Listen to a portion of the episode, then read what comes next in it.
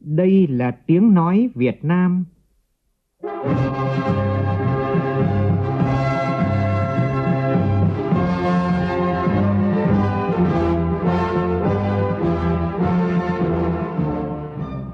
là tiếng nói Việt Nam, phát thanh từ Hà Nội, thủ đô nước Cộng hòa xã hội chủ nghĩa Việt Nam.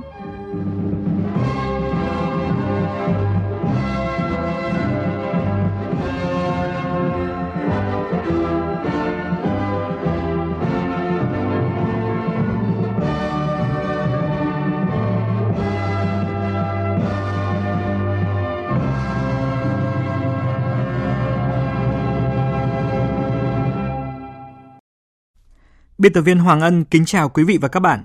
Mời quý vị cùng nghe chương trình Thời sự trưa của Đài tiếng nói Việt Nam với những nội dung chính sau đây.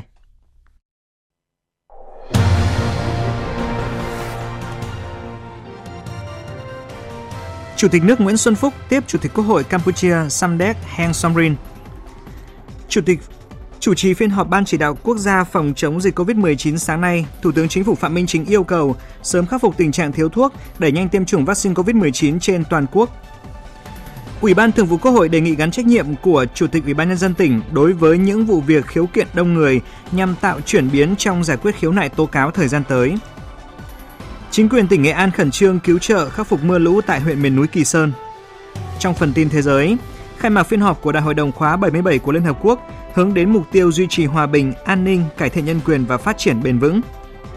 Không nằm ngoài dự đoán, loạt phim Squid Game tạm dịch trò chơi con mực giành giải đạo diễn và biên kịch xuất sắc tại giải Emmy lần thứ 74 diễn ra tại Mỹ.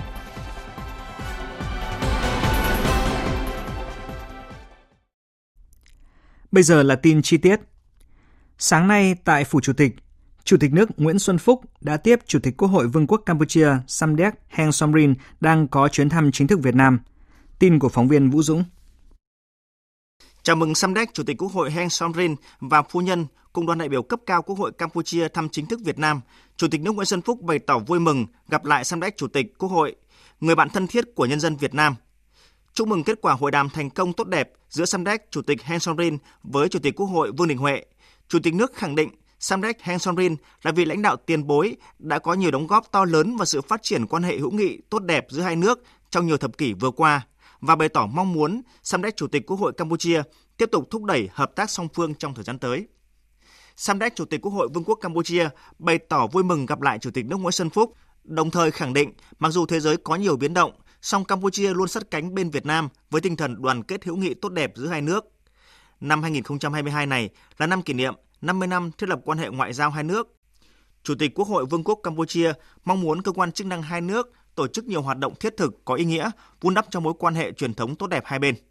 Samdech, Chủ tịch Quốc hội Campuchia khẳng định 50 năm qua đã thể hiện rõ về mối quan hệ láng giềng tốt đẹp, bền vững, hữu nghị giữa Việt Nam và Campuchia.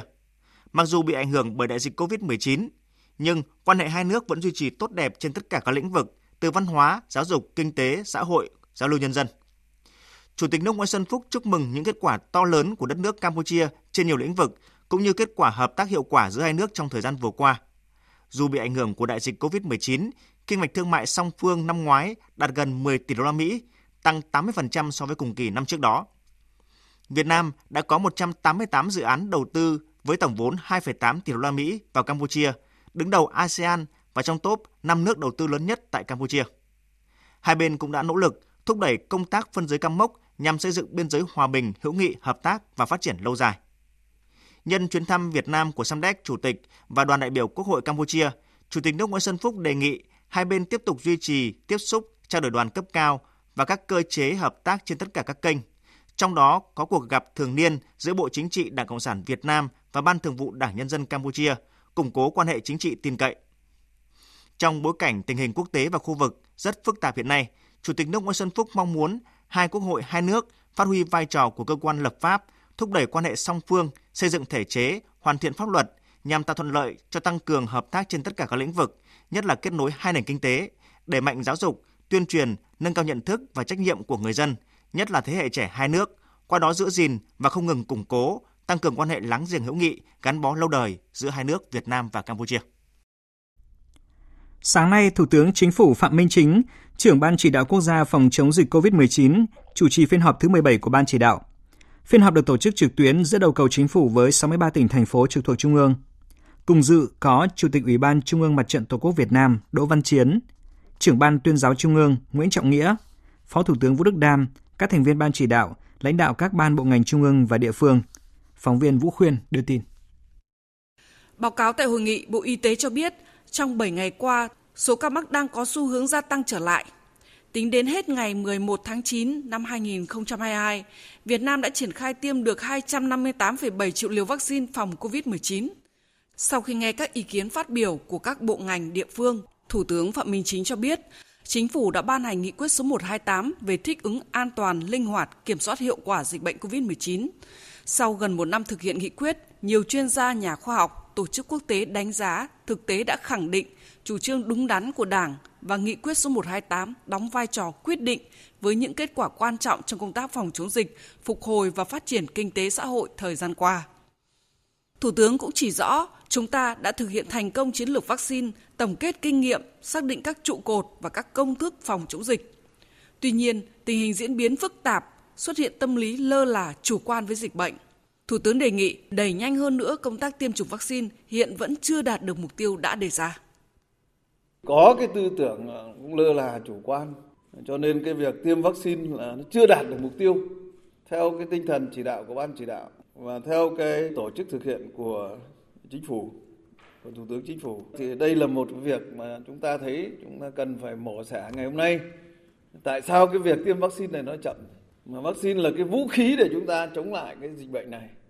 Và được thực tiễn chứng minh là đúng rồi. Thực hiện có hiệu quả đa số đồng tình thì cứ thế mà làm và cái thứ hai là miễn dịch vaccine ai chứng minh rồi khoa học chứng minh là cái vaccine này nó sẽ miễn dịch theo thời gian. Vì thế mới phải tăng cường. Tiếp tục chúng ta thực hiện. Còn tỉnh nào mà không thực hiện mà tình hình nó phức tạp nó diễn ra chết người các ông chí phải chịu trách nhiệm. Nhân dân bầu ra chúng ta nó để lo cho dân. Thủ tướng đề nghị quán triệt mục tiêu đặt tính mạng, sức khỏe của người dân lên trên hết trước hết, tiếp tục thực hiện hiệu quả ba trụ cột cách ly xét nghiệm điều trị, thực hiện nghiêm 2K khẩu trang và khử khuẩn. Bộ Y tế nắm chắc tình hình dịch, thường xuyên giả soát cập nhật kịch bản và các biện pháp phòng chống dịch, tăng cường đôn đốc kiểm tra công tác phòng chống dịch tại các địa phương và khẩn trương giả soát kiện toàn nâng cao năng lực y tế cơ sở, y tế dự phòng trên địa bàn, sẵn sàng nhân lực vật tư, bảo đảm ứng phó kịp thời tại chỗ, sẵn sàng cho mọi tình huống dịch bệnh có thể xảy ra. Thủ tướng yêu cầu tập trung chỉ đạo thực hiện quyết liệt việc tiêm vaccine, đặc biệt cho các địa phương có tỷ lệ tiêm thấp. Chủ tịch Ủy ban nhân dân các tỉnh thành phố chịu trách nhiệm về chỉ đạo việc tổ chức tiêm phòng vaccine COVID-19, bảo đảm tiến độ tiêm chủng theo chỉ đạo của Chính phủ, Thủ tướng Chính phủ, Ban chỉ đạo quốc gia.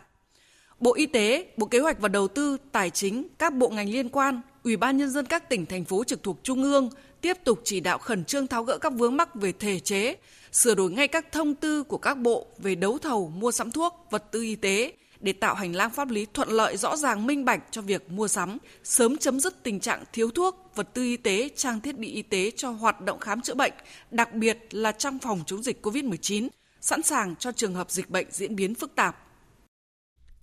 Phát biểu tại lễ khai giảng năm học 2022-2023 của Học viện Quốc phòng diễn ra sáng nay, Chủ tịch Quốc hội Vương Đình Huệ yêu cầu học viện có hình thức đóng góp phù hợp cho Đảng, Quốc hội và Chính phủ trong hoạch định các chủ trương, hoàn thiện hệ thống luật pháp, thể chế, chính sách để phát triển đất nước, nhất là kết hợp giữa kinh tế quốc phòng, quốc phòng với kinh tế trong xây dựng và bảo vệ Tổ quốc. Phản ánh của phóng viên Lê Tuyết. Trong hơn 45 năm qua, Học viện Quốc phòng đã đào tạo được hàng vạn cán bộ cấp cao của quân đội, bồi dưỡng kiến thức quốc phòng an ninh cho hàng nghìn cán bộ cấp cao của Đảng, Nhà nước. Học viện đã chủ động quyết liệt đổi mới theo hướng chuyển mục tiêu đào tạo từ tư duy quân sự là chủ yếu sang tư duy quốc phòng an ninh, nâng cao năng lực đào tạo từ đào tạo cán bộ cấp chiến thuật, chiến dịch là chủ yếu lên đào tạo cán bộ cấp chiến dịch chiến lược, góp phần xây dựng đội ngũ cán bộ cấp cao của Đảng, Nhà nước, quân đội đáp ứng yêu cầu nhiệm vụ trong giai đoạn phát triển mới mới của đất nước. Chủ tịch Quốc hội Vương Đình Huệ cho biết, Trước diễn biến phức tạp của tình hình thế giới, ở trong nước các thế lực thù địch phản động cơ hội chính trị vẫn giáo diết đẩy mạnh chiến lược diễn biến hòa bình với âm mưu thủ đoạn ngày càng tinh vi, công khai, quyết liệt và trực diện hơn. Khẳng định Đảng, Nhà nước, Quốc hội sẽ tiếp tục quan tâm lãnh đạo chỉ đạo, tạo điều kiện để Học viện Quốc phòng nâng cao chất lượng hiệu quả hoạt động, giữ vững vai trò là trung tâm huấn luyện, đào tạo, nghiên cứu khoa học quốc phòng, quân sự hàng đầu của đất nước, ngang tầm với các nước trong khu vực và trên thế giới.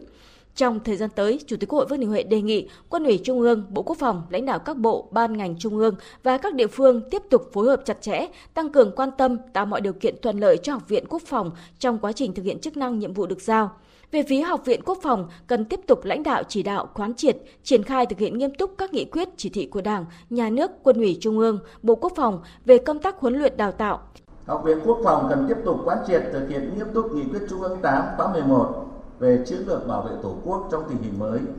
kế thừa vận dụng sáng tạo kinh nghiệm giữ nước, nghệ thuật quân sự của châu Âu, làm tốt công tác tổng kết thực tiễn, phát triển lý luận quân sự quốc phòng, an ninh để tham mưu cho Đảng, Nhà nước, Quân ủy Trung ương, Bộ Quốc phòng các vấn đề về chiến lược quốc phòng an ninh quân sự, nhất là những nhận thức mới, tư duy mới về bảo vệ Tổ quốc, nắm vững quan điểm của Đảng về mối quan hệ giữa phát triển kinh tế xã hội và tăng cường củng cố quốc phòng an ninh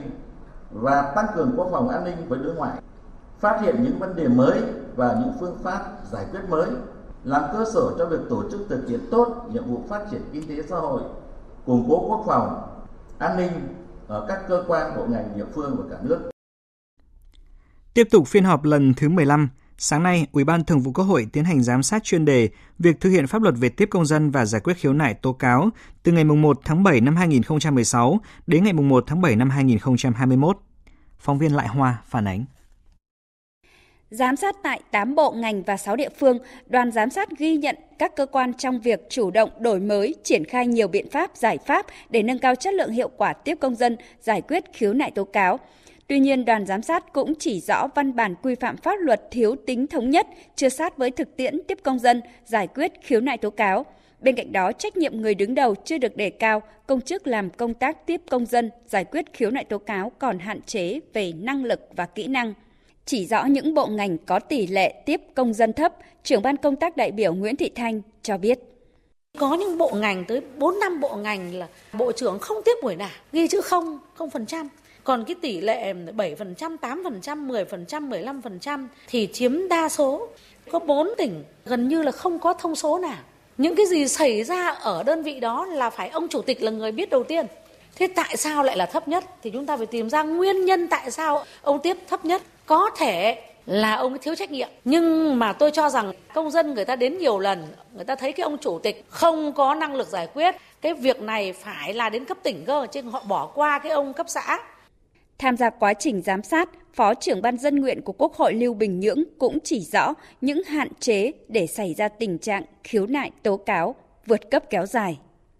Việc mà tố cáo khiếu nại vượt cấp ấy, chứng tỏ hai vấn đề. Một là nó có hạn chế trong cái quá trình tiếp công dân, trong cái quá trình đối thoại và hòa giải để phát huy các cái cơ chế đối thoại hòa giải từ cơ sở. Thứ hai ấy, là cái công tác giải quyết khiếu nại mặc dù đã được tăng cường nhưng chất lượng rõ ràng là vẫn chưa cao. Vấn đề thứ ba kiến nghị phản ánh tới ban dân nguyện và các cơ quan rất là lớn. Đó là những vấn đề mang tính chất dân nguyện và mang cái tính chất đề xuất về chính sách phát triển. Nhưng mà rất tiếc là chưa có cái cơ chế để chúng ta xem xét rõ ràng. Có thể nói rằng chúng ta đã mất rất nhiều cái cơ hội khi mà không xem xét các cái kiến nghị phản ánh của công dân.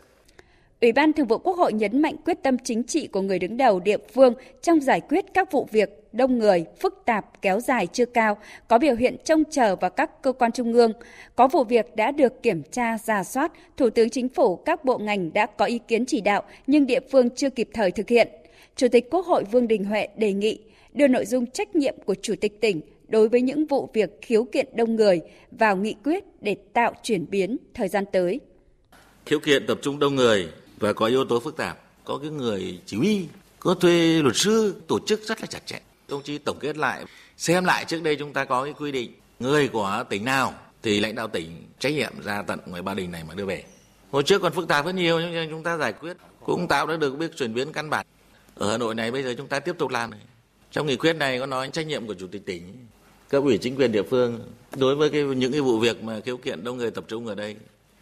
Tại phiên họp, Ủy ban Thường vụ Quốc hội đề nghị tiếp tục hoàn thiện hồ sơ trình Quốc hội sửa đổi luật đất đai, tập trung vào những nội dung phát sinh nhiều khiếu nại tố cáo như thu hồi đất, bồi thường, hỗ trợ, tái định cư, cơ chế định giá đất, đánh giá tác động và nghiên cứu kỹ thực tiễn để quy định các điều khoản chuyển tiếp – phối hợp với các cơ quan chức năng sớm xây dựng trình cấp có thẩm quyền về thực hiện hệ thống cơ sở dữ liệu đất đai quốc gia, hướng dẫn giải quyết dứt điểm một số vướng mắc bất cập trong việc cấp giấy chứng nhận quyền sử dụng đất cho người dân, sớm ngăn chặn những trường hợp lợi dụng quyền tự do dân chủ để lôi kéo, kích động người dân khiếu kiện, gây mất trật tự. Sáng nay tại Hà Nội, Trung ương Hội Nông dân Việt Nam tổ chức hội nghị biểu dương nông dân sản xuất kinh doanh giỏi toàn quốc lần thứ 6, giai đoạn 2017-2022, với sự tham gia của 300 đại biểu là nông dân tiêu biểu xuất sắc toàn quốc, đại diện cho hơn 3 triệu hộ nông dân sản xuất kinh doanh giỏi các cấp trong cả nước. Ủy viên Bộ Chính trị, trưởng Ban Kinh tế Trung ương Trần Tuấn Anh đến dự và phát biểu chỉ đạo hội nghị. Cùng dự còn có Phó Thủ tướng Chính phủ Lê Văn Thành. Phóng viên Minh Long đưa tin. Giai đoạn 2017-2022, mặc dù còn gặp nhiều khó khăn thách thức, sự bùng phát của đại dịch COVID-19, nhưng Tổ chức Hội Nông dân Việt Nam các cấp đã nhạy bén, sáng tạo, tích cực đổi mới nội dung và phương thức hoạt động trong chỉ đạo, hướng dẫn và tổ chức triển khai phong trào nông dân thi đua sản xuất, kinh doanh giỏi, đoàn kết giúp nhau làm giàu và giảm nghèo bền vững, đã tạo được sức lan tỏa mạnh mẽ, sâu rộng từ phong trào đã xuất hiện nhiều hộ nông dân có quy mô sản xuất lớn, đạt thu nhập hàng tỷ đồng mỗi năm, tạo việc làm tại chỗ cho hàng nghìn lao động và giúp đỡ hàng nghìn hộ nông dân thoát nghèo. Biểu dương những kết quả của Hội Nông dân Việt Nam và hơn 300 nông dân tiêu biểu xuất sắc đại diện cho 3,6 triệu hộ nông dân sản xuất kinh doanh giỏi toàn quốc đã đạt được trong 5 năm vừa qua, đồng chí Trần Tuấn Anh đề nghị thời gian tới các cấp hội nông dân tiếp tục làm tốt công tác tuyên truyền, vận động nông dân thực hiện tốt chủ trương, đường lối của Đảng, chính sách pháp luật của nhà nước, đặc biệt là nghị quyết hội nghị lần thứ 5 Ban chấp hành Trung ương Đảng khóa 13 về nông nghiệp nông dân nông thôn để mỗi cán bộ hội viên nông dân nhận thức sâu sắc hơn nữa quan điểm của Đảng. Nông dân phải là chủ thể, là trung tâm của quá trình phát triển nông nghiệp, kinh tế nông thôn và xây dựng nông thôn mới theo hướng nông nghiệp sinh thái, nông thôn hiện đại, nông dân văn minh, gắn xây dựng giai cấp nông dân với quá trình phát triển nông nghiệp công nghiệp hóa, hiện đại hóa và đô thị hóa của đất nước. Hội Nông dân Việt Nam cần có các giải pháp quan tâm đào tạo nâng cao trình độ, kiến thức và năng lực tổ chức sản xuất cho nông dân, khuyến khích hỗ trợ nông dân chuyển đổi số, xây dựng các mô hình nông nghiệp sinh thái, nông nghiệp xanh, hữu cơ, tuần hoàn và thông minh, liên kết phát triển kinh tế nông nghiệp gắn với nhu cầu của thị trường, làm tốt việc nhân rộng các điển hình tiên tiến, mô hình tốt và cách làm hay lấy gương người nông dân sản xuất kinh doanh giỏi để thông tin tuyên truyền và nhân rộng trong xã hội đổi mới một cách mạnh mẽ toàn diện và đồng bộ cả về nội dung phương thức cũng như nâng cao chất lượng hiệu quả hoạt động của hội phát triển chi tổ hội nghề nghiệp gắn với nâng cao chất lượng hội viên chăm lo bảo vệ quyền lợi và lợi ích chính đáng hợp pháp của hội viên hội nông dân Sáng nay tại thành phố Quy Nhơn, tỉnh ủy Bình Định tổ chức lễ công bố quyết định của Ban Bí thư về công tác cán bộ. Dự lễ công bố có đại diện lãnh đạo Ban Tổ chức Trung ương, lãnh đạo Bộ Thông tin và Truyền thông, tỉnh ủy, Hội đồng Nhân dân, Ủy ban Nhân dân tỉnh Bình Định. Phóng viên Thành Long, thường trú tại miền Trung, đưa tin. Ông Hoàng Đăng Quang, Ủy viên Trung ương Đảng, Phó trưởng Ban Tổ chức Trung ương, công bố quyết định của Ban Bí thư về việc chỉ định ông Phạm Anh Tuấn, Thứ trưởng Bộ Thông tin và Truyền thông, tham gia Ban chấp hành, Ban thường vụ, giữ chức Phó Bí thư tỉnh ủy Bình Định nhiệm kỳ 2020-2025, giới thiệu để Hội đồng Nhân dân tỉnh Bình Định bầu giữ chức Chủ tịch Ủy ban dân tỉnh Bình Định nhiệm kỳ 2021-2026. Trước khi được Thủ tướng Chính phủ bổ nhiệm làm Thứ trưởng Bộ Thông tin và Truyền thông vào năm 2019, ông Phạm Anh Tuấn từng trải qua các vị trí Tổng Giám đốc, Chủ tịch Hội đồng Quản trị Tổng Công ty Cổ phần Bảo hiểm Bưu điện, Phó Tổng Giám đốc, Tổng Giám đốc, rồi Chủ tịch Hội đồng thành viên Tổng Công ty Bưu điện Việt Nam. Phát biểu tại buổi lễ công bố, ông Phạm Anh Tuấn gửi lời cảm ơn sâu sắc đến Ban Bí thư, Ban Tổ chức Trung ương Đảng, Ban Cán sự Đảng Bộ Thông tin và Truyền thông và tỉnh ủy Bình Định đã giới thiệu phân công để ông tham gia ban chấp hành, ban thường vụ và giữ trọng trách Phó Bí thư tỉnh ủy Bình Định. Tôi ý thức sâu sắc rằng việc trở thành cán bộ chủ chốt của tỉnh và để hoàn thành tốt nhiệm vụ đòi hỏi bản thân phải dành toàn bộ trí, lực và nỗ lực phân đấu vượt bậc, làm việc với tinh thần sáng tạo, gần gũi, tiếp tục nêu cao tinh thần đoàn kết thống nhất trong Đảng, đoàn kết trong tập thể lãnh đạo, kế thừa và phát huy các giá trị truyền thống tốt đẹp của tỉnh, phân đấu hoàn thành tốt nhất nhiệm vụ, mục tiêu của nghị quyết Đại hội Đảng bộ tỉnh lần thứ 20, nhiệm kỳ 2020-2025 đã đề ra thúc đẩy năm trụ cột phát triển kinh tế, thực hiện ba đột phá, triển khai 7 chương trình hành động toàn khóa của Ban chấp hành Đảng bộ. Trước đó, tỉnh ủy Gia Lai tổ chức hội nghị triển khai quyết định của Ban Bí thư về công tác cán bộ, công bố quyết định của Ban Bí thư về việc điều động chỉ định ông Trương Hải Long, nguyên ủy viên Ban cán sự Đảng, Thứ trưởng Bộ Nội vụ tham gia Ban chấp hành Ban Thường vụ tỉnh ủy Gia Lai, giữ chức vụ Phó Bí thư tỉnh ủy Gia Lai nhiệm kỳ 2021-2026. Tin của Nguyễn Thảo, phóng viên Đài tiếng nói Việt Nam thường trú tại Tây Nguyên. Trước khi được chỉ định là Phó Bí thư tỉnh ủy Gia Lai, ông Long đã kinh qua nhiều chức vụ như Phó vụ trưởng, vụ trưởng vụ công chức viên chức Bộ Nội vụ, Ủy viên Ban cán sự Đảng, Thứ trưởng Bộ Nội vụ từ tháng 6 2021 tới nay và có quy hoạch chức danh Bộ trưởng Bộ Nội vụ giai đoạn 2021-2026. Phát biểu nhận trọng trách mới, ông Trương Hải Long cho biết sẽ tập trung xây dựng, giữ gìn đoàn kết, thống nhất trong nội bộ, tuân thủ nghiêm nguyên tắc tập trung dân chủ trong Đảng và luôn tâm huyết trách nhiệm cao trong công việc vì sự phát triển chung của tỉnh Gia Lai. Với trọng trách được giao tại địa phương giàu truyền thống lịch sử, cách mạng và văn hóa, tôi càng ý thức rằng bản thân phải cố gắng nỗ lực hết mình, ra sức tìm hiểu học hỏi, hiểu biết toàn diện về tỉnh nhà để nhanh chóng nắm bắt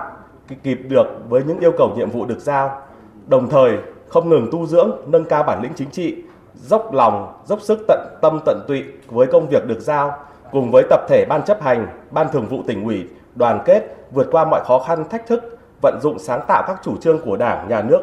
vào điều kiện của địa phương. Thưa quý vị, Bộ Công an chỉ đạo Cục Quản lý xuất nhập cảnh in thông tin nơi sinh vào mục bị trú của hộ chiếu phổ thông do Bộ Công an cấp cho công dân Việt Nam kể từ ngày 15 tháng 9 này. Đồng thời, Bộ Công an sẽ báo cáo Chính phủ, báo cáo Ủy ban Thường vụ Quốc hội ban hành nghị quyết về việc đưa mục nơi sinh vào trường thông tin trong các loại hộ chiếu do Việt Nam cấp cho công dân Việt Nam. Thời sự VOV, nhanh, tin cậy, hấp dẫn. Mời quý vị nghe tiếp chương trình Thời sự trưa của Đài tiếng nói Việt Nam với những tin đáng chú ý khác. Sáng nay tại Hà Nội, Trung ương Đoàn Thanh niên Cộng sản Hồ Chí Minh và Tập đoàn Điện lực Việt Nam tổ chức phát động cuộc thi Ý tưởng sáng kiến sử dụng điện tiết kiệm an toàn hiệu quả trong thanh thiếu niên năm nay. Cuộc thi là sự kiện chào mừng Đại hội đoàn toàn quốc lần thứ 12, nhiệm kỳ 2022-2027 và kỷ niệm 68 năm ngày truyền thống ngành điện lực 21 tháng 12 năm 1954, 21 tháng 12 năm 2022. Tin của phóng viên Phương Thoa. Cuộc thi năm nay dành cho đối tượng là công dân Việt Nam có độ tuổi không quá 35, nhóm không quá 5 người. Tác phẩm dự thi gồm các thể loại bài viết, video clip, infographic, motion graphic, các sản phẩm số như app, phần mềm, mô hình, thể hiện ý tưởng sáng kiến về sử dụng điện an toàn, tiết kiệm hiệu quả. Trong đó ý tưởng sáng kiến được trình bày rõ ràng đầy đủ các phần đặt vấn đề, nêu thực trạng, nội dung ý tưởng, sáng kiến, giải pháp thực hiện, đề xuất kiến nghị. Ý tưởng sáng kiến phải đảm bảo tính mới, sáng tạo và có khả năng ứng dụng vào thực tế. Ban tổ chức sẽ thẩm định chọn ra 10 bài dự thi xuất sắc nhất vào vòng chung kết và đăng tải bình chọn trên ứng dụng Thanh niên Việt Nam. Thời gian gửi bài dự thi từ hôm nay đến hết ngày 25 tháng 11 năm 2022. Vòng chung kết xếp hạng và lễ trao giải cuộc thi dự kiến tổ chức cuối tháng 12 năm nay. Phó Tổng Giám đốc Tập đoàn Điện lực Việt Nam Võ Quang Lâm cho biết. Tập đoàn rất kỳ vọng qua cuộc thi này với vai trò triển khai tích cực của Trung ương đoàn và các tổ chức đoàn thanh niên sẽ nhận được nhiều ý tưởng hay, sáng tạo về cách thức sử dụng điện tiết kiệm hiệu quả từ lực lượng các bạn đoàn viên thanh niên trong cả nước. Qua đó góp phần thúc đẩy các hoạt động tiết kiệm điện trên cả nước để việc tiết kiệm điện đi vào cuộc sống và trở thành việc làm, thói quen của mỗi người dân hàng ngày. Tổng cục Thuế vừa tổ chức lễ trao giải cuộc thi viết về thuế với thương mại điện tử. Theo ban tổ chức, ngay sau khi phát động, cuộc thi đã tạo được sự lan tỏa rộng khắp với hơn 1.300 bài dự thi. Phóng viên Đài tiếng nói Việt Nam thông tin. Các tác phẩm dự thi viết về thuế với thương mại điện tử đã bao quát rộng khắp các lĩnh vực kinh tế số tài chính, nêu bật được thực trạng hoạt động thương mại điện tử và chính sách pháp luật quản lý thuế nhằm làm rõ các phương thức giao dịch, phương tiện thanh toán, quy mô hoạt động của các ngành, lĩnh vực có hoạt động thương mại điện tử, đề xuất các giải pháp quản lý thuế hiệu quả hơn đối với hoạt động thương mại điện tử. Sau một năm phát động và triển khai cuộc thi, ban tổ chức đã nhận được hơn 1.300 tác phẩm, với cách tiếp cận chủ đề đa dạng, mỗi tác phẩm dự thi đều đã thể hiện được các góc nhìn khác nhau về hoạt động thương mại điện tử, đồng thời nêu ra quan điểm cá nhân để đưa ra các giải pháp nâng cao hiệu quả quản lý thuế. Hội đồng trung khảo cuộc thi viết về thuế với thương mại điện tử đã thống nhất lựa chọn ra 38 tác phẩm dự thi để trao giải, đồng thời quyết định trao giải tập thể cho 5 đơn vị tham gia tích cực và có nhiều tác phẩm dự thi đạt chất lượng tốt, trong đó có Đài Tiếng Nói Việt Nam. Như Đài Tiếng Nói Việt Nam đã phản ánh về tình trạng sạt lở do mưa lũ ở huyện miền núi Kỳ Sơn của tỉnh Nghệ An. Sau hơn một tuần bị cô lập, đời sống của người dân gặp nhiều khó khăn. Hiện chính quyền địa phương, ngành chức năng đang huy động lực lượng khắc phục và vận chuyển nhu yếu phẩm cho người dân vùng bị cô lập. Ghi nhận của phóng viên Sĩ Đức. Đến thời điểm này, giao thông từ huyện biên giới Kỳ Sơn vào xã Bảo Nam đã thông tuyến, tuy nhiên vẫn chưa thể tiếp cận được các bản xa do sạt lở. Tại xã Bảo Thắng vẫn chưa thể thông tuyến. Ông Mo Văn Lợi, Chủ tịch Ủy ban nhân dân xã Bảo Thắng cho biết. Trên địa bàn xã Bảo Thắng thì à, cơ bản là ổn nhưng mà lại cô lập. Hơn 2 tuần là không ra được thị trấn. Đường sạt lở ở chỗ xã Chu Lưu á, rồi là nước qua khe hơi to. Từ xã đi các bàn thì chỉ lọt xe máy thôi. Là đời sống của bà con thì là chủ yếu là một số hộ là thiếu ờ, gạo ăn, không ra thị trấn được. Đoàn của công an huyện, ủy ban dân huyện thì hỗ trợ được gạo, cá với à, mì tôm ờ. những ngày qua thì các cấp chính quyền và lực lượng chức năng đã huy động hàng nghìn lượt cán bộ chiến sĩ các lực lượng vũ trang có mặt tại địa bàn để giúp đỡ nhân dân. Thượng tá Nguyễn Thành Đồng, chỉ huy trưởng ban chỉ huy quân sự huyện Kỳ Sơn cho biết. Trong mấy ngày vừa qua thì đi từ mùng 4 đến nay được trên 100 cán bộ ờ, lượt tham gia, tức là tham gia giúp đỡ nhân dân khắc phục hậu quả, đặc biệt là di chuyển một số đi sơ tán một số gia đình mà có sụp lở trong nhà, rồi là cũng ờ, hỗ trợ một cái phần ờ, nhu yếu phẩm vài triệu bạc để mua các hộp tôm để vào trong cái vùng vùng lõm, tức là vùng không ra được. Chỉ đạo dân quân khoảng trên 200 lượt. Là các đơn vị là tham gia khắc phục cái nào vẹt nhà trường rồi giúp đỡ nhân dân sơ tán làm đường hiện nay thì một số xã thì cũng cố lập một số bản như Bảo Thắng hay Bảo Nam. Mặc dù chính quyền địa phương đã chuẩn bị sẵn sàng lương thực, nhu yếu phẩm để tiếp tế, nhưng việc vận chuyển vào các bản xa rất khó khăn. Thượng úy Lô Đình Quang, trưởng công an xã Bảo Thắng cho biết, đoàn công tác của công an huyện Kỳ Sơn đã phải băng rừng vượt núi qua các điểm sạt lở để vào động viên, chia sẻ và hỗ trợ mì tôm, nhu yếu phẩm cho nhân dân trên địa bàn. Thì hiện tại thì anh em vẫn ứng trực và tiếp tục uh, theo dõi, đối đặc biệt là đối với các cái hộ uh, hộ ờ, gia đình mà trong cái diện nguy cơ bị sạt lở ấy. Ừ. người dân thì cũng đang rất là khó khăn bởi vì là lương thực uh, thực phẩm thì uh, không không không vào tiếp tế được. Ngày hôm qua thì có lực lượng công an huyện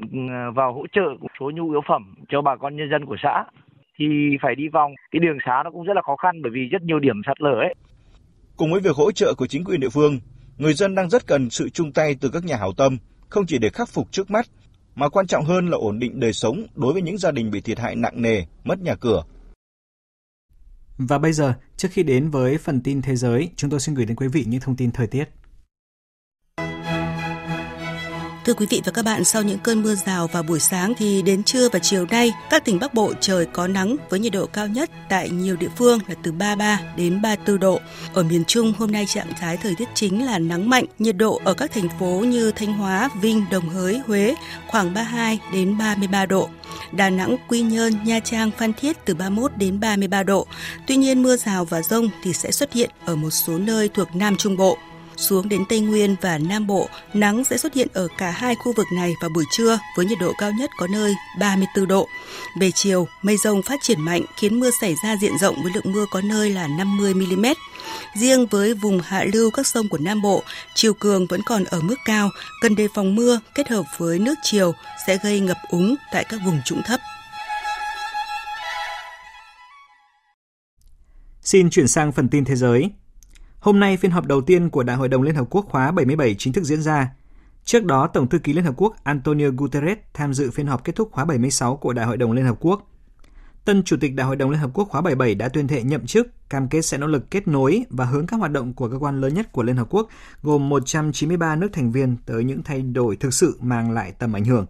Biên tập viên Đình Nam thông tin. Tổng thư ký Liên Hợp Quốc nhấn mạnh các phiên họp của Đại hội đồng khóa 77 sẽ phải xem xét lại hệ thống đa phương, kiểm tra sự gắn kết và độ tin cậy giữa các quốc gia thành viên. Với khả năng ngoại giao, đàm phán và thỏa hiệp, Liên Hợp Quốc cần hỗ trợ các quốc gia trên khắp thế giới hướng tới một tương lai tốt đẹp hơn, hòa bình hơn. Cũng tại phiên họp, Chủ tịch Đại hội đồng Liên Hợp Quốc khóa 76 Abdullah Sahid kêu gọi thế giới hãy lựa chọn niềm tin, hy vọng và công lý toàn cầu để giúp thế giới tránh khỏi thế chiến thứ ba. Nếu chúng ta có thể tránh được chiến tranh thế giới thứ ba và duy trì hệ thống đa phương hiện tại trong 76 năm nay, liệu chúng ta có thể không sửa đổi hệ thống Liên Hợp Quốc, nơi đang có những kẽ hở, chúng ta có thể làm im tiếng súng, ngăn chặn được xung đột và đảm bảo một nền hòa bình toàn cầu và lâu dài không? Tất nhiên, chúng ta có thể các bạn đừng để mất hy vọng và hoài nghi. Chúng ta đừng quay lưng lại với những người đang tìm kiếm giải pháp cho chúng ta tại Liên Hợp Quốc. Chúng ta đừng đứng yên và để thế giới trôi vào một tương lai bất định.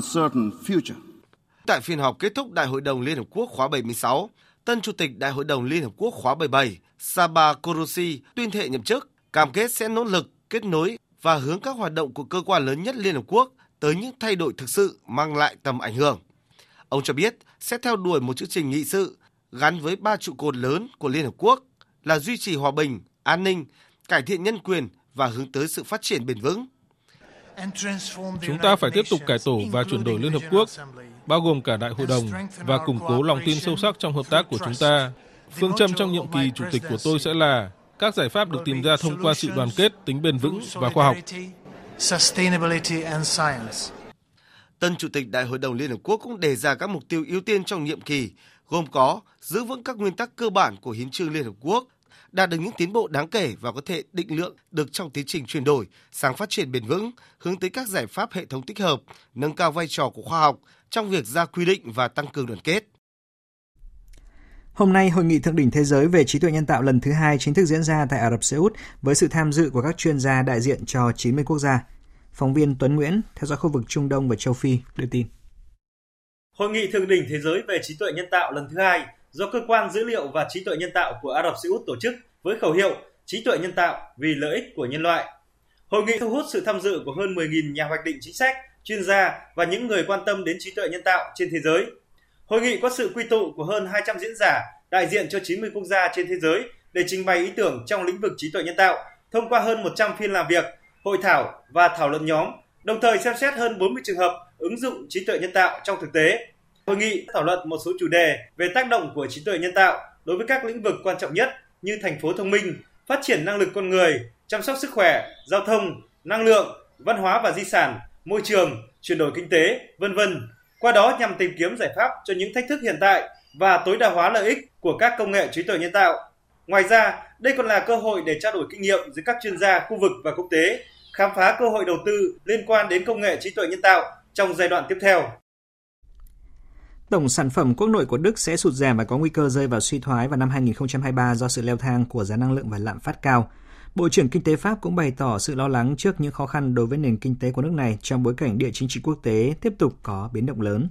Mạnh Hà, phóng viên Đài tiếng nói Việt Nam thường trú tại Pháp theo dõi khu vực Tây Âu đưa tin. Theo Viện Kinh tế IFO, một cơ quan nghiên cứu uy tín của Đức, tổng sản phẩm quốc nội GDP của Đức có thể giảm 0,3% vào năm 2023 do lạm phát tăng cao và thiếu khí đốt.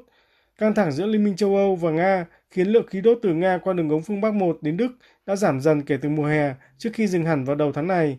Giám đốc viện IFO cho rằng Đức có thể rơi vào suy thoái ngay từ mùa đông tới do sự phụ thuộc quá lớn vào nguồn khí đốt của Nga, chiếm 55% sản lượng tiêu thụ tại nước này. Đà suy thoái sẽ kéo dài đến nửa đầu năm 2023 do Đức chưa thể tìm được nguồn cung thay thế hoàn toàn và khiến GDP lần lượt giảm 0,4% trong quý 1 và 0,2% trong quý 2 năm 2023.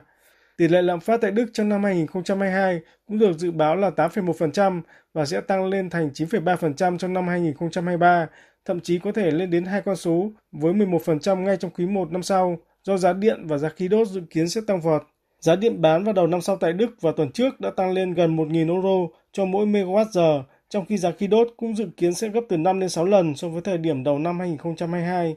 Trong khi đó tại Pháp, Ngân hàng Trung ương nước này cũng không loại trừ khả năng Pháp và châu Âu sẽ chứng kiến một giai đoạn suy thoái hạn chế vào đầu năm tới. Bộ trưởng Kinh tế Pháp ông Bruno Le Maire thừa nhận sẽ gặp nhiều khó khăn lớn vào năm tới do các vấn đề địa chính trị quốc tế.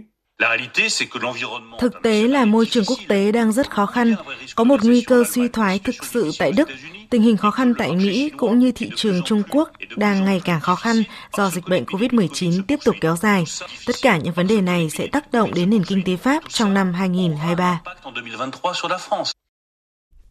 Tại Mỹ, các cuộc đình công diễn ra thường xuyên hơn trong bối cảnh người lao động phàn nàn đã kiệt sức vì làm việc trong giai đoạn đại dịch COVID-19 lây lan và phải chật vật đối phó với vật giá leo thang. Mới nhất, hơn 15.000 y tá đình công đòi tăng lương, trong khi nước này đang nỗ lực ngăn cuộc đình công trong ngành đường sắt.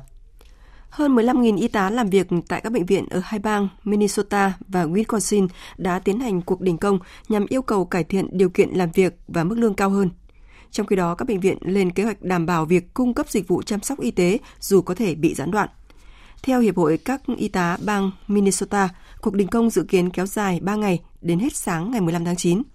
Trong diễn biến khác, Nhà Trắng cho biết Tổng thống Joe Biden và các thành viên trong nội các đã liên liệp đã liên lạc với các nghiệp đoàn và các công ty liên quan trong nỗ lực ngăn chặn cuộc đình công đe dọa làm tê liệt mạng lưới đường sắt của nước này. Hiện các cuộc đàm phán giữa các nghiệp đoàn và các công ty đường sắt vẫn bế tắc sau hơn 2 năm. Cuộc khủng hoảng kinh tế xã hội ở Liban trở nên tồi tệ hơn vào ngày hôm qua khi những người biểu tình chặn các con đường ở thủ đô Beirut và thành phố Tripoli để phản đối tình trạng mất điện và quyết định của Ngân hàng Trung ương Liban bãi bỏ vĩnh viễn chính sách trợ cấp nhiên liệu. Các cuộc biểu tình nổ ra vào thời điểm chính phủ lâm thời ở Liban tiếp tục kêu gọi cộng đồng quốc tế đẩy nhanh các nỗ lực nhằm giúp giải quyết cuộc khủng hoảng tị nạn ở quốc gia này. Tại thủ đô Beirut, đám đông người biểu tình đã sử dụng các thùng rác để chặn các tuyến phố nhằm phản đối các điều kiện sống tồi tệ. Tình trạng thiếu các loại thuốc quan trọng cho bệnh nhân ung thư ở Liban đang làm trầm trọng thêm cuộc khủng hoảng y tế ở nước này. Trong khi đó, hôm qua, Ngân hàng Trung ương Liban đã quyết định bãi bỏ mức trợ giá 20% đối với nhiên liệu và ngừng cung cấp đồng đô la Mỹ cho hoạt động xuất khẩu xăng dầu do khan hiếm ngoại tệ, khiến các nhà nhập khẩu phải mua đồng đô la Mỹ trên các thị trường chợ đen để nhập nguyên liệu từ nước ngoài. Phóng viên Phan Tùng thường trú tại Ấn Độ đưa tin, chính phủ nước này đang lên kế hoạch chi trả khoảng 200 tỷ rupee, tương đương với 2 tỷ 500 triệu đô la Mỹ để bù đắp một phần chi phí cho các công ty bán lẻ xăng dầu nhà nước vốn đang chịu lỗ vì biến động giá dầu mỏ. Thưa quý vị, các ngôi sao đình đám thế giới đã tề tựu tại thành phố Los Angeles của Mỹ để dự lễ trao giải Emmy hàng năm lần thứ 74. Buổi lễ diễn ra dạng sáng nay theo giờ Việt Nam nhằm tôn vinh các tác phẩm truyền hình hay nhất do diễn viên hài người Mỹ Kenan Thompson cầm trịch. Lễ trao giải Emmy năm nay có màn cạnh tranh gay gắt ở hạng mục phim truyền hình chính kịch xuất sắc nhất. Biên tập viên Thu Hoài tổng hợp thông tin. This is the 74th Emmys. Lễ trao giải Emmy lần thứ 74 đã chứng kiến màn cạnh tranh gay gắt giữa hai bộ phim Succession tạm dịch kế vị và Squid Game tạm dịch trò chơi con mực ở hạng mục phim truyền hình chính kịch xuất sắc nhất và chiến thắng đã thuộc về loạt phim ăn khách kế vị của HBO. And the Emmy goes to Succession. Nội dung phim kể về một gia đình giàu có, quyền lực trong giới truyền thông Mỹ và các thành viên tranh giành quyền thừa kế. Đây cũng là bộ phim nhận được nhiều đề cử nhất với 25 đề cử. Trong khi đó, dù không thể làm nên lịch sử Emmy khi trở thành bộ phim không nói tiếng Anh đầu tiên giành được giải thưởng danh giá này, nhưng trò chơi con mực cũng mang lại cho đạo diễn Hoàng Đông Hiếu giải đạo diễn xuất sắc nhất ở hạng mục phim truyền hình dài tập. Trong khi đó, nam tài tử Lee Jung Chae cũng trở thành nghệ sĩ Hàn Quốc đầu tiên giành được giải Emmy ở hạng mục nam diễn viên chính xuất sắc nhất. Lee Jung Jae! Oh, thank you so much. Thank you so much. Cảm ơn các bạn rất nhiều. Cảm ơn Chúa đã mang lại cho tôi giải thưởng danh giá này. Cảm ơn Viện Truyền hình Nghệ thuật và Khoa học Los Angeles. Cảm ơn Netflix. Và cảm ơn đạo diễn vì đã giúp đưa ra những vấn đề thực tế mà tất cả chúng ta phải đối mặt trở nên sống động và đầy tính sáng tạo trên màn ảnh. Abbott Elementary, tạm dịch trường tiểu học Abbott, cũng là một cái tên đáng chú ý khi nói về một trường học chủ yếu là người da màu ở Philadelphia. Và bộ phim đã mang về cho Sherin Lirat giải nữ diễn viên hài phụ xuất sắc nhất. Nữ diễn viên xúc động chia sẻ.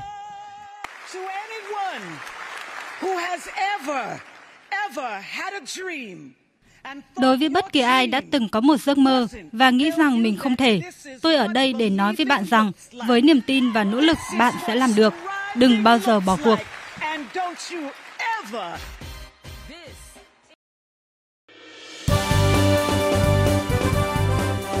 Thời sự tiếng nói Việt Nam Thông tin nhanh Bình luận sâu Tương tác đa chiều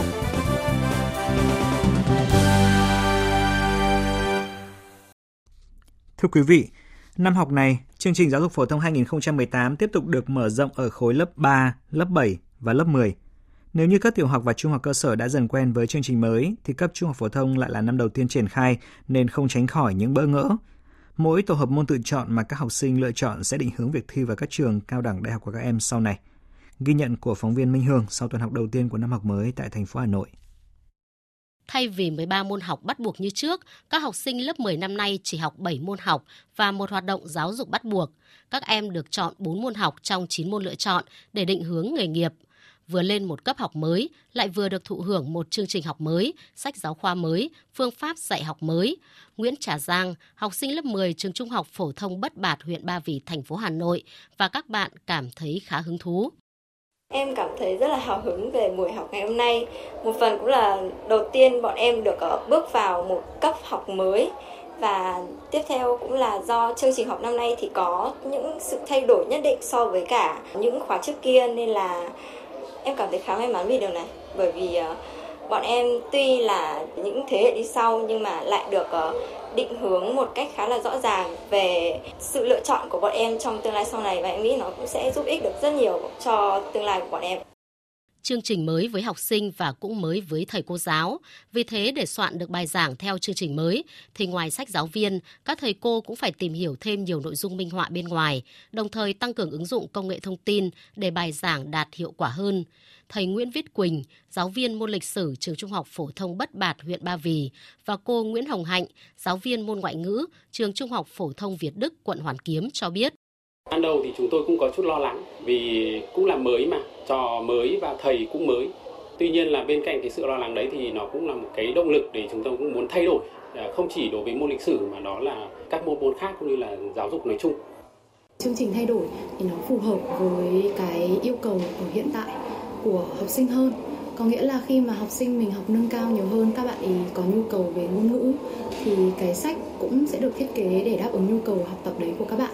thế nên là trong quá trình mình soạn và uh, giảng dạy cho học sinh thì mình cũng sẽ phải tiếp cận nhiều hơn với uh, những uh, xu hướng hiện tại cùng với sự háo hức khi được tham gia chương trình mới, nhưng các thầy giáo, cô giáo cũng không khỏi lo lắng bởi điều kiện cơ sở vật chất quá cũ. Vì thế, dạy học chay theo chương trình mới hay dạy học mô phỏng đối với các môn học cần thí nghiệm thực hành đang là thực trạng diễn ra nhiều nơi. Thầy Vũ Xuân Quý, giáo viên môn hóa học, trường Trung học cơ sở Thuần Mỹ, huyện Ba Vì cho biết, thông thường tiết thực hành môn hóa học phải được dạy trong phòng thí nghiệm. Do không có phòng chức năng và thiết bị cho môn học này, nên các thầy cô phải dạy qua thí nghiệm mô phỏng trên máy tính, khiến hiệu quả tiếp thu kiến thức của học sinh cũng giảm đi một nửa. Còn dạy chay như thế này đối với bản thân mình là giáo viên mình cũng cảm giác là nó cũng rất là khó đối với học sinh. Và thứ hai nữa là cái việc chuẩn bị về tư liệu thì thực ra sưu tầm ở trên mạng cũng rất khó, nhưng mà cái số lượng nó không được nhiều, mà chất lượng cũng không được đảm bảo nữa việc triển khai nghị quyết số 29 về đổi mới căn bản toàn diện giáo dục và đào tạo, đáp ứng nhu cầu công nghiệp hóa hiện đại hóa trong điều kiện kinh tế thị trường, định hướng xã hội chủ nghĩa và hội nhập quốc tế của toàn ngành giáo dục và đào tạo đã sắp bước sang năm thứ 10. Để đạt được mục tiêu của nghị quyết thì chương trình giáo dục phổ thông mới chỉ là điều kiện cần, còn đủ để triển khai thì phải kèm theo cả điều kiện cơ sở vật chất và đội ngũ giáo viên, cán bộ quản lý. Có như vậy, niềm hào hứng khi được dạy và học với chương trình giáo dục phổ thông mới của cả thầy và trò mới thực sự đạt hiệu quả. Phần cuối của chương trình Thời sự trưa nay, mời quý vị cùng đến với trang tin đầu tư tài chính và những thông tin thể thao. Trang tin đầu tư tài chính. Thưa quý vị và các bạn, giá vàng thế giới tăng 6,2 đô la Mỹ lên mức 1.725,5 đô la Mỹ một ounce. Trong nước giá vàng giữ giá ổn định. Cụ thể, vàng SJC niêm yết phổ biến ở mức mua vào là 66 triệu 200 nghìn đồng, bán ra là 67 triệu 20 nghìn đồng một lượng. Công ty Bảo Tín Minh Châu niêm yết giá vàng dòng thăng long ở mức mua vào là 51 triệu 330 nghìn đồng và bán ra 52 triệu 80 nghìn đồng một lượng. Trên thị trường ngoại tệ, Ngân hàng Nhà nước niêm yết ở mức 23.253 đồng 1 đô la Mỹ, giảm 10 đồng so với phiên giao dịch trước. Tại các ngân hàng thương mại như Vietcombank, niêm yết giá mua vào là 23.360 đồng và bán ra là 23.670 đồng một đô la Mỹ.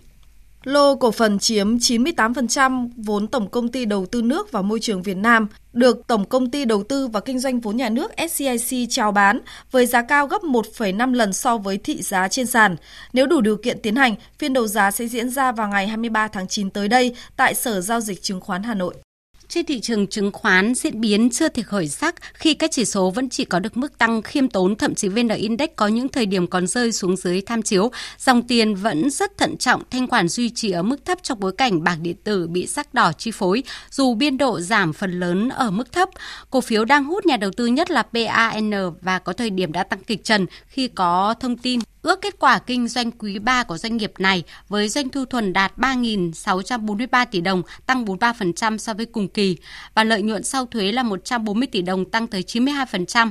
Kết thúc phiên giao dịch sáng nay, VN Index đạt 1.249,96 điểm, HNX Index đạt 281,36 điểm. Đầu tư tài chính biến cơ hội thành hiện thực. Đầu tư tài chính biến cơ hội thành hiện thực. Thưa quý vị và các bạn, trong bối cảnh tín dụng cho thị trường bất động sản bị thắt chặt, các nguồn vốn khác gặp khó khăn khiến cho các doanh nghiệp phát triển dự án bất động sản buộc phải tăng kết nối, giảm giá bán để tăng thanh khoản trên thị trường dịp cuối năm. Đặc biệt, các chủ đầu tư cũng tìm kiếm nhiều giải pháp tái cơ cấu đầu tư, sớm hoàn thành các dự án dở dang và quay vòng vốn để đáp ứng nhu cầu của người ở thực thời gian tới, nhất là đối với phân khúc nhà ở tại khu vực đô thị. Phóng viên Hà Nho phỏng vấn ông Nguyễn Mạnh Cường, Chủ tịch Hội đồng Quản trị Công ty Cổ phần Bất động sản GC Land về nội dung này. Mời quý vị và các bạn cùng nghe. Thưa ông là phát triển các cái dự án thì và quay vòng vốn để có thể là đầu tư được nhiều dự án hơn. Doanh nghiệp của ông từng bước thực hiện như thế nào ạ? Thuận lợi và cái khó khăn gì từ thực tế? Thực ra về cái việc mà thắt chặt tín dụng đối với bất động sản đấy thì cái đấy tác động rất là mạnh bởi vì thực ra trong các đối tượng mua thì cả ở thì thấy họ rất cần cái đòn bẩy tài chính nhất là cái với giới đầu tư hoặc là với những cái khách hàng mà cái khả năng tài chính họ vừa phải nhưng họ có một cái nhu cầu ở ổn định thì cái việc mà thắt chặt tín dụng đấy cái cái mà hiện tại là chúng tôi cũng gặp nhiều khách hàng cũng rất là, là lo lo lắng. Bởi vì họ thực ra khi mà để chuẩn bị một cái đường tài chính để mua một cái nhà một cái tài sản mà mình gọi là một cái tài sản nhà là một cái tài sản đấy để họ huy động được một lúc một cái khoản tiền như thế khó khăn. Nếu mà việc thắt chặt cái tín dụng những bất động sản thì tôi nghĩ là nó sẽ không khơi thông được cái việc là phát triển bất động sản. Thế tôi nghĩ song hành phải có song hành trong cái việc là à, hỗ trợ về lãi suất, lãi suất và những bởi vì có những cái cách để mình hạn chế được cái việc mà tăng trưởng nóng thì có rất nhiều cách chứ không phải là mỗi cách là là là hạn chế việc tín dụng về bất động sản. À, thưa ông, cái nhu cầu ở chung cư của đặc biệt là hai thành phố lớn Hà Nội và Thành phố Hồ Chí Minh rất là lớn. Vậy thì à, với cái xu hướng nhu cầu như vậy thì cái cách nào điều chỉnh từ phía chủ đầu tư để có thể là cung cầu gặp nhau tốt nhất ạ? Thứ nhất là tôi nghĩ là về cái lượng cung cầu để cho có thể là cung đáp ứng được cho cầu. Thì tôi nghĩ là tất cả liên quan đến là cái thủ tục. Đấy thủ tục tôi nghĩ là cái mà cái rào cản lớn nhất cho hiện tại cho bất động sản của các thành phố lớn đấy nếu giải quyết được cái bài toán liên quan đến về cái thủ tục pháp lý để dự án được nhanh triển khai thì cái đấy là cái mà để đáp ứng được nhu cầu cho khách hàng. Cái đấy là tôi nghĩ là cần thiết nhất. Còn đối với chủ đầu tư thì đương nhiên là cái việc mà khi đã có dự án rồi thì cần phải triển khai nhanh. Đấy vì liên quan đến dòng tiền. Đấy càng triển khai nhanh thì thu dòng tiền để xoay vòng xoay xoay xoay dòng tiền đấy cái mà mà chủ đầu tư cần phải à, quan tâm đặc biệt thưa ông là có một ờ, thực tế cái nguồn cung ấy thì hạn hẹp nhưng mà cái giá bán bất động sản thì lại có những nơi những chỗ bị tăng. Thế thì giải pháp nào hài hòa cái lợi ích giữa chủ đầu tư với người mua những cái sản phẩm ở thực gặp nhau tăng cái tính thanh khoản trên thị trường? Theo tôi nghĩ thì cái việc giá cả không đồng đều của khu vực thì tùy, tùy từng phân khúc thôi. Đấy có những cái phân khúc cũng là chung cư nhưng có thể họ đẩy giá cao nhưng họ đấy là định vị khách hàng của họ thôi. Để tùy từng chủ đầu tư thì có những cái dự án thì cũng giá có thể hợp lý thì nên ở đây khách hàng họ sẽ lựa chọn cho mình những sản phẩm nó đúng khả năng của mình vừa thầy vừa khả năng tài chính của mình nữa. Nên ở đây nó có những cái đưa ra là tại sao một cái khu vực đấy phải giá bằng nhau được đúng không ạ? Tức là có những thương hiệu này thương hiệu kia có những chủ đầu tư này có uh, gọi là uy tín chẳng hạn thì chắc chắn là cái giá sản phẩm họ cao hơn trong một vị trí. Chắc có thể là họ cũng có thể có những cân nhắc quyết định để mua cái sản phẩm này. Vâng ạ xin cảm ơn ông ạ.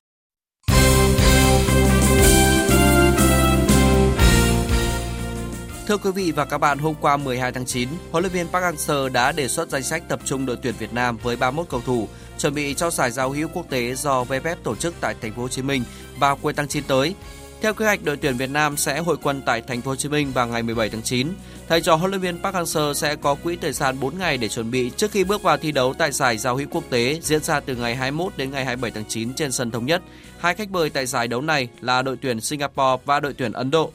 Trong khi đó, đội tuyển U20 Việt Nam đang có mặt tại tỉnh Surabaya, Indonesia để chuẩn bị tranh tài tại vòng loại giải U20 châu Á 2023 diễn ra từ ngày 14 tháng 9 đến ngày 18 tháng 9.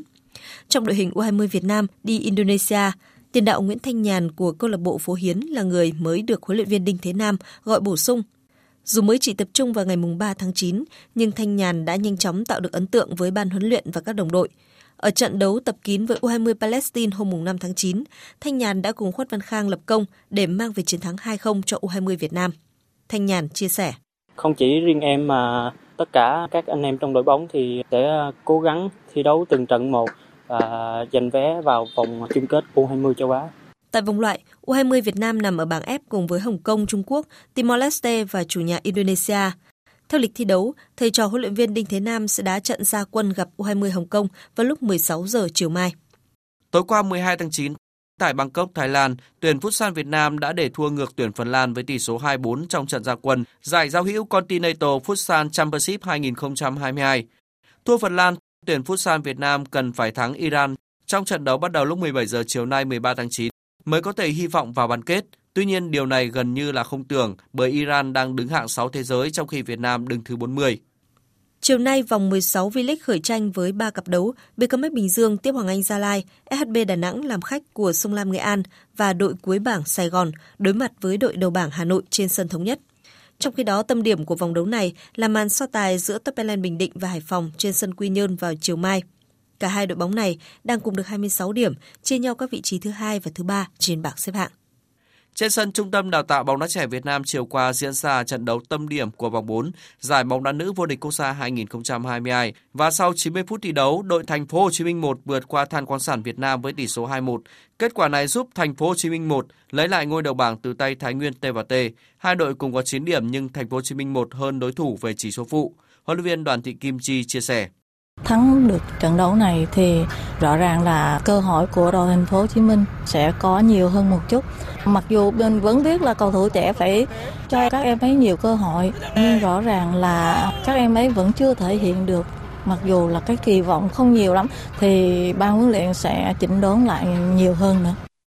Sáng nay, tại sân Skylake Resort and Golf Club Hà Nội, giải golf Việt Nam mở rộng Việt Nam Open tranh cúp DNSI 2022 khai mạc với sự tham dự của gần 150 vận động viên, trong đó có 20 golfer nữ. Đây là giải đấu duy nhất trong hệ thống giải golf chuyên nghiệp Việt Nam. VJ Tour mở rộng cho các golfer quốc tế ngoài lãnh thổ Việt Nam.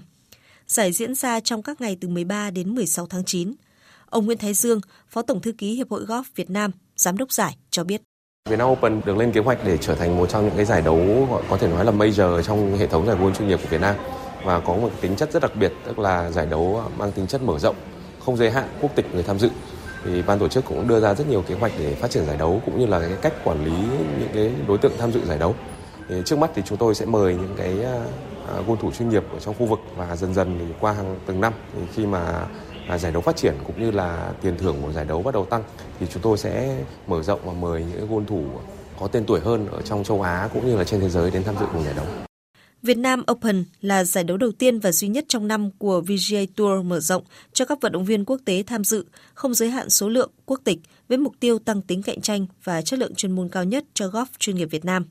Ông Phan Ngọc Tâm, Tổng trọng tài của Việt Nam Open 2022 cho biết. Để đáp ứng được cái mặt bằng trình độ chung à, rất cao thì cái công tác ờ, chuẩn bị sân của chúng tôi thì cũng à, đã được ờ, chuẩn bị rất là kỹ càng. Vừa những ngày vừa qua thì chúng tôi đã rất cẩn thận để chọn những cái vị trí cờ, à, những cái vị trí ờ, phát bóng cũng như là bố trí những cái bẫy để đem đến những cái thử thách cho người chơi ở những trình độ cao như thế này. À, chúng tôi tin tưởng là cái việc chuẩn bị sân thì sẽ mang đến một cái giải đấu rất là thú vị với nhiều thử thách nhưng mà cũng đầy tính công bằng cho các vận động viên. Cùng với việc cam kết hỗ trợ toàn bộ chi phí tham dự cho các tài năng trẻ nghiệp dư Việt Nam dưới 18 tuổi, kể từ Việt Nam Open 2022, VJ Tour cũng quyết định đóng góp số tiền còn lại từ tiền thưởng dành cho vận động viên nghiệp dư giữ vị trí cao nhất trên bảng xếp hạng vào chương trình đào tạo và phát triển tài năng golf trẻ Việt Nam. Dự báo thời tiết Mời quý vị và các bạn nghe dự báo thời tiết chiều và đêm nay. Phía Tây Bắc Bộ có mưa rào và rông rải rác, cục bộ có mưa to, gió nhẹ, nhiệt độ từ 22 cho đến 33 độ. Phía Đông Bắc Bộ có mưa rào và rông vài nơi, riêng khu vực vùng núi, đêm có mưa rào và rông rải rác, cục bộ có mưa to, gió nhẹ, nhiệt độ từ 24 đến 34 độ. Khu vực từ Thanh Hóa đến Thừa Thiên Huế chiều nắng, chiều tối và đêm có mưa rào và rông vài nơi, gió nhẹ, nhiệt độ từ 23 đến 34 độ. Khu vực từ Đà Nẵng đến Bình Thuận chiều có mưa rào và rông vài nơi, chiều tối và đêm có mưa rào và rông rải rác, cục bộ có mưa to gió nhẹ, nhiệt độ từ 24 đến 34 độ. Khu vực Tây Nguyên và Nam Bộ có mưa rào và rông vài nơi, riêng chiều tối và tối có mưa rào và rải rác có rông, cục bộ có mưa to. Gió Tây Nam cấp 2, cấp 3, nhiệt độ từ 20 đến 33 độ. Khu vực Hà Nội chiều nắng đêm không mưa gió nhẹ, nhiệt độ từ 25 đến 35 độ. Dự báo thời tiết biển, vùng biển Bắc Vịnh Bắc Bộ không mưa, tầm nhìn xa trên 10 10 km, gió nhẹ. Vùng biển Nam Vịnh Bắc Bộ, vùng biển từ Quảng Trị đến Ninh Thuận có mưa rào vài nơi, tầm nhìn xa trên 10 km, gió nhẹ. Vùng biển từ Bình Định đến Ninh Thuận có mưa rào và rông rải rác, tầm nhìn xa trên 10 km giảm xuống từ 4 đến 10 km trong mưa, phía Nam gió Tây Nam cấp 4, cấp 5. Vùng biển từ Bình Thuận đến Cà Mau, khu vực Nam Biển Đông, khu vực quần đảo Trường Sa thuộc tỉnh Khánh Hòa có mưa rào và rông vài nơi. Tầm nhìn xa trên 10 km, giảm xuống từ 4 đến 10 km trong mưa, gió Tây Nam cấp 4, cấp 5. Vùng biển từ Cà Mau đến Kiên Giang, khu vực giữa Biển Đông, khu vực Vịnh Thái Lan có mưa rào và rông rải rác. Tầm nhìn xa trên 10 km, giảm xuống từ 4 đến 10 km trong mưa, gió Tây đến Tây Nam cấp 4. Khu vực Bắc Biển Đông, khu vực quần đảo Hoàng Sa thuộc thành phố Đà Nẵng có mưa rào vài nơi, tầm nhìn xa trên 10 km, gió Tây Bắc đến Tây cấp 3, cấp 4. Vừa rồi là những thông tin thời tiết, bây giờ chúng tôi tóm lược những tin chính đã phát trong chương trình.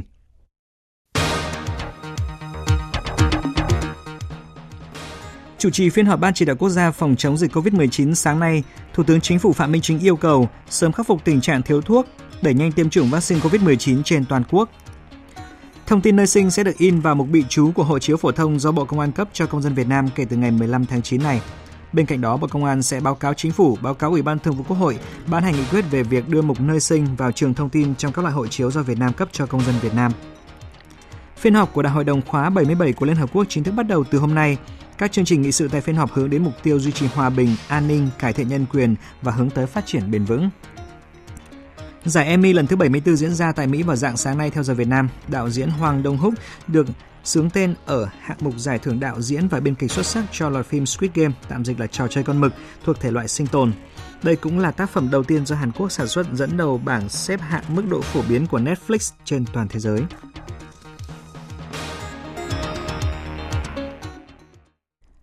Thời lượng dành cho chương trình Thời sự trưa nay đến đây đã hết. Chương trình do biên tập viên Hoàng Ân, Thu Hằng, Hàng Nga biên soạn và thực hiện với sự tham gia của kỹ thuật viên Hồng Vân, chịu trách nhiệm nội dung Lê Hằng. Xin kính chào tạm biệt và hẹn gặp lại quý vị trong những chương trình sau.